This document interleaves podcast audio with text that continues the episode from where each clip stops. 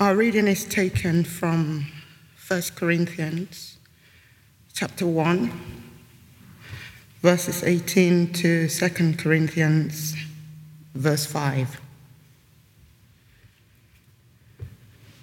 For the message of the cross is foolishness to those who are perishing, but to us who are being saved, it is the power of God. For it is written, I will destroy the wisdom of the wise, the intelligence of the intelligent I will frustrate. Where is the wise person? Where is the teacher of the law? Where is the philosopher of this age? Has God not made foolish the wisdom of the world? For since in the wisdom of God, the world through its wisdom did not know him, God was pleased through the foolishness of what was preached to save those who believe. Jews demand signs and Greeks look for wisdom, but we preach Christ crucified, a stumbling block to Jews and foolishness to Gentiles. But to those whom God has called, both Jews and Greeks, Christ the power of God and the wisdom of God. For the foolishness of God is wiser than human wisdom, and the weakness of God is stronger than human strength. Brothers and sisters, think of what you were when you were called. Not many of you were wise by human standards. Not many were influential. Not many were of noble birth. But God chose the foolish things of the world to shame the wise. God chose the weak things of the world to shame the strong. God chose the lowly things of this world and the despised things and the things that are not to nullify the things that are, so that no one may boast before him. It is because of him that you are in Christ Jesus who has become for us wisdom from God. That is our righteousness, holiness, and redemption. Therefore, as it is written, let the one who boasts boast in the Lord. And so it was with me, brothers and sisters. When I came to you, I did not come with eloquence or human wisdom. as I proclaimed to you the testimony about God. For I resolved to know nothing while I was with you except Jesus Christ and Him crucified. I came to you in weakness, with great fear and trembling. My message and my preaching were not with wise and persuasive words, but with the demonstration of the Spirit's power, so that your faith might not rest on human wisdom but on God's power. This is the word of the Lord. Thank you so much, Tola. Shall we pray? Father, we thank you so much for the word of the cross, for its power to save and to transform lives. And we ask that you would send your spirit now to do exactly that and to help me as I speak. In Jesus' name, amen. Well, there are some ideas in Christianity that I like to call stained glass ideas. And by stained glass ideas, I mean ideas that sound respectable and even beautiful in a church context, like a stained glass window, but in reality are actually quite messy, painful, and challenging realities. The cross can sometimes come across as one of those very religious, churchy, stained glass ideas. And the problem for us today is that we're so used to seeing crosses in church and religious contexts that it's very easy to lose sight of the sheer scandal and horror and offense that the crucifixion of Jesus Christ really was. That God Almighty Himself would choose such a shameful death for the greatest display of his glory is almost incomprehensible when you think about it. And so, what I want to do with you in these reflections is to try to get past the stained glass window to the reality of what the cross is for us. And that's why the title for this first reflection is The Scandal of the Cross. The Scandal of the Cross. And uh, it comes from verses 22 to 23 when the Apostle Paul says this that Jews demand signs and Greeks look for wisdom, but we preach Christ crucified, a stumbling block to Jews and foolishness to Gentiles. Now, the Greek word, as you can see there, the Greek word for stumbling block is scandalon, and it's where the English word for scandal comes from. And it expresses a response that Paul the Apostle encounters when he preaches the cross that many religious people are finding the cross to be this stumbling block, this scandal of offense. And when we really understand the cross, it's not hard to see why, is it? Despite 2,000 years of church history, which can sometimes domesticate um, the cross or uh, romanticize it. So, Cambridge scholar Joel Green uh, describes crucifixion in, uh, in Jesus' day like this executed publicly situated at a major crossroads or a well trafficked artery, devoid of clothing, left to be eaten by birds and beasts, victims of crucifixion were subject to opt- optimal, unmitigated, and vicious ridicule. But the Apostle Paul is insistent, isn't he, that despite the utter pain and shame of crucifixion, that the cross is, in fact, verse 24, the power of God and the wisdom of God. Despite the enormous discomfort and repulsion that people are um, feeling when they're hearing Paul preach, Paul is adamant that the cross is where the power of the gospel is to be located. And what I want to unpack with you is how the cross scandalizes our understanding of power and our understanding of religion and from that, how it can help us as well. So, firstly, how the cross scandalizes our understanding of power.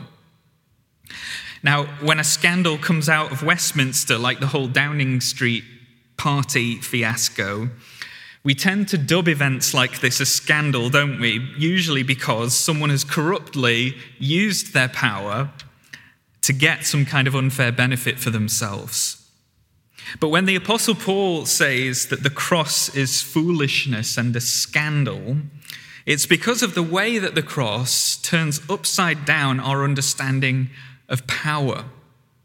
Instead of using power to his own advantage, Jesus emptied himself, made himself nothing, and humbled himself to death, even death on a cross. And the kicker verse is verse 25, isn't it? For the foolishness of God is wiser than human wisdom, and the weakness of God is stronger than human strength. The weakness of God is stronger than human strength. And the scandal of the cross is further demonstrated when we think about um, how Jesus actually died. In other words, this isn't just, it isn't so much that Christ died that is the scandal.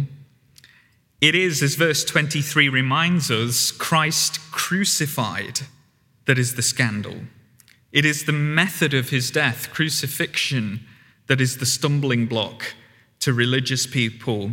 And that's because this was not a nice, comfortable death in a hospital bed pumped up with morphine. This was death with calculated pain and shame in mind a death with humiliation as its ultimate goal. And that Almighty God Himself could choose a death such as this absolutely beggars belief. As Fleming Rutledge puts it, the world's religions have certain traits in common. But until the gospel of Jesus Christ burst upon the Mediterranean world, no one in the history of human imagination had conceived of such a thing as the worship of a crucified man. So the cross scandalizes our sense of power, but deeper still, it scandalizes our sense of religion and how God ought to be and to act. Some of you might have heard of the German pastor Dietrich Bonhoeffer. He was involved in the underground church in Nazi Germany, and uh, he was martyred in prison actually uh, months before the war ended. And uh, writing from prison, he said these powerful words about the cross shortly before he was killed. He said this Christ is weak and powerless in the world, and that is precisely the way, the only way, in which he is with us and helps us. Christ helps us not by virtue of his omnipotence, but by virtue of his weakness and suffering. And this is a reversal of what the religious person expects from God. See, religion, when I hear that word, I don't know what you think of when you hear that word religion. When I hear that word, what I tend to hear is God Almighty is up there enjoying clouds and angels song, and we're down here in the dirt. And God is watching us to see how many hoops we can jump through to please Him. God might act in the world occasionally to help some very virtuous and holy people, but basically, He's up there in power and glory, and we're down here. That's what I mean when I talk about religion. True Christianity, however, preaches a Christ who saves and strengthens and helps us on the basis of his greatest pain and weakness and apparent defeat.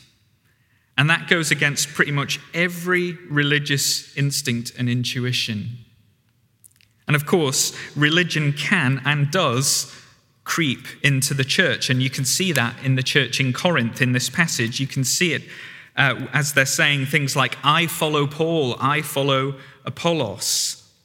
The Corinthian church is descending into a triumphalistic form of Christianity that wants to skip past the scandal and sacrifice of the cross and get straight to kind of who's, who's in charge and what tribe am I in. But Paul says you can't get around or past the cross if you want to remain distinctively Christian. Even the amazing victory of the resurrection that we're going to celebrate on Sunday is only what it is because Jesus first said yes to the cross. And a Christianity that rushes too quickly past the cross to the resurrection will also, I suspect, rush past the theology of suffering and sacrifice and soon find itself in sub Christian territory. Uh, one commentator describes the Corinthians like this it says, Wherever there's an emphasis on spiritual virtuosity with a corresponding de emphasis on atonement for sin and self sacrificing service, there we meet the Corinthians. And that's why Paul is so keen to talk about the cross right off the bat in 1 Corinthians, because he's saying, You haven't understood the fundamental principle about how God acts in the world until you understand the cross. I was reading a fascinating story about um, a chap called Thomas Smail. He's a biblical scholar, being in a prayer meeting and speaking in tongues for the very first time. And uh, a lady got up to, inspired by the Holy Spirit, to give an interpretation of the tongue that she heard. This is something the Bible commends that we do. And the interpretation she gave, remarkable interpretation, was this there is no way to Pentecost except by Calvary. The Spirit is given from the cross. There is no way to Pentecost except by Calvary. The Spirit is given from the cross. And Paul is saying, in effect, the same thing to the Corinthians. Almost like he says, I know you're interested in dazzling rhetoric and exciting spiritual experiences. But unless the cross is foundational and front and center, everything else is irrelevant. Because the Spirit only comes to you through and because of the cross. And that's why Paul doesn't begin 1 Corinthians by answering the questions that they've been asking him about things like spirituality, spiritual gifts, who's in the right tribe. He gets to that later and he's actually incredibly encouraging of the church in their pursuit of all of the spiritual gifts, despite some of the abuses in the Corinthian church at that time. But no, he starts the letter by laying that foundation for everything else. And in verses 2 to 4, he applies it to himself and his ministry. So he says, For I resolved to know nothing while I was with you, nothing, except Jesus Christ and him crucified. I came to you in weakness and with great fear and trembling. And my message and my preaching were not with wise and persuasive words. That's what they were looking for in Corinth exciting, dazzling speech. My message and my preaching were not with wise and persuasive words, but with a demonstration of the Spirit's power. And so the cross will, uh, when we really grasp it, is a scandal to our sense of power and our sense of religion. But how does this all cash out for us in the real world, for you and I? Well, Paul tells us in verses 26 to 29. He says, Brothers and sisters, think of what you were when you were called. Now, that's a super helpful reminder, isn't it? He's saying, Think back to what your life was like when you first put your trust in Jesus. Not many of you were wise by human standards. Not many were influential. Not many were of noble birth.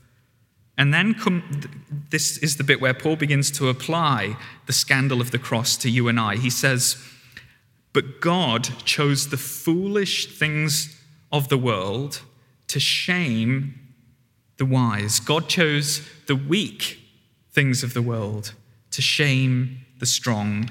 God chose the lowly things of this world and the despised things and the things that are not, like a cross, to nullify the things that are, so that no one may boast before him. And so the cross shows us a God who does his greatest work through suffering and weakness, and who therefore do also does his greatest work through weak and insignificant people like us. And Paul shares this, I think, partly as an encouragement and partly as a challenge. And that's because the cross reveals something deep about how God likes to operate and to display his power and glory. For those of us who recognize gladly their weakness and sin and dependence in the sight of God, this is an unbelievable encouragement, isn't it? Um, I, I, like what a Christian rapper Lecrae says when he said, um, Yes, I'm a Christian. Yes, I fall. I stumble. I struggle. I am a mess. But I'm God's mess, and He can turn a mess into a masterpiece.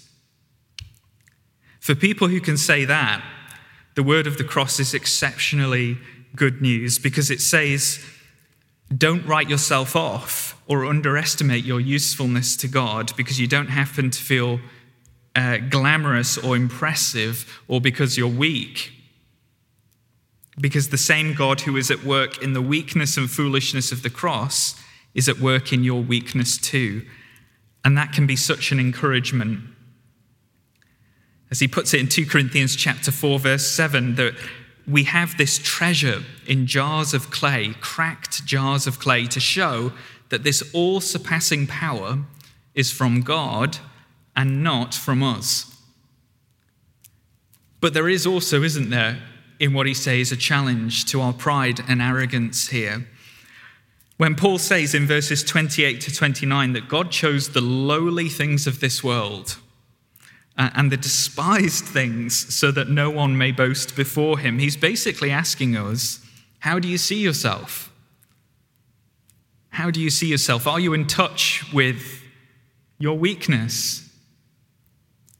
And the challenge is if you're not in touch with your weakness, if you're not self aware about the myriad ways in which you are utterly dependent on God for every breath that you take, for the salvation that you enjoy, for the food that you eat, the roof over your head, for every blessing that you have. It's like Paul is saying if you're not in touch with how weak and dependent you really are, then you haven't understood. It shows, I think he's saying, that you haven't understood the power of the cross or the power of Good Friday. Because the cross reveals a God who turns upside down the world's understanding of power and religion and displays a God who does his greatest work through a shameful criminal's death. And that is truly a scandal, but it is, as he says to us, it's also the wisdom and the power of God. Shall we pray? Lord Jesus, we thank you for your incredible humility, that you came to die such a death as this to display your glory. And we ask that you would show us where you might want to work in our lives, not in spite of our weakness, but through our weakness. And would you show us where you want to do that work within us? In Jesus' name, amen.